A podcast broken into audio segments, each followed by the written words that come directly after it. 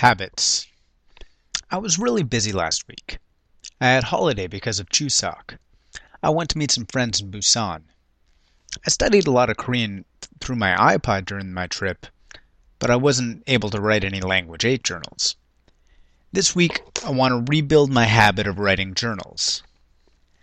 I'm tired and hungry after work, so writing always seems tough. Today as well, I thought of procrastinating until tomorrow.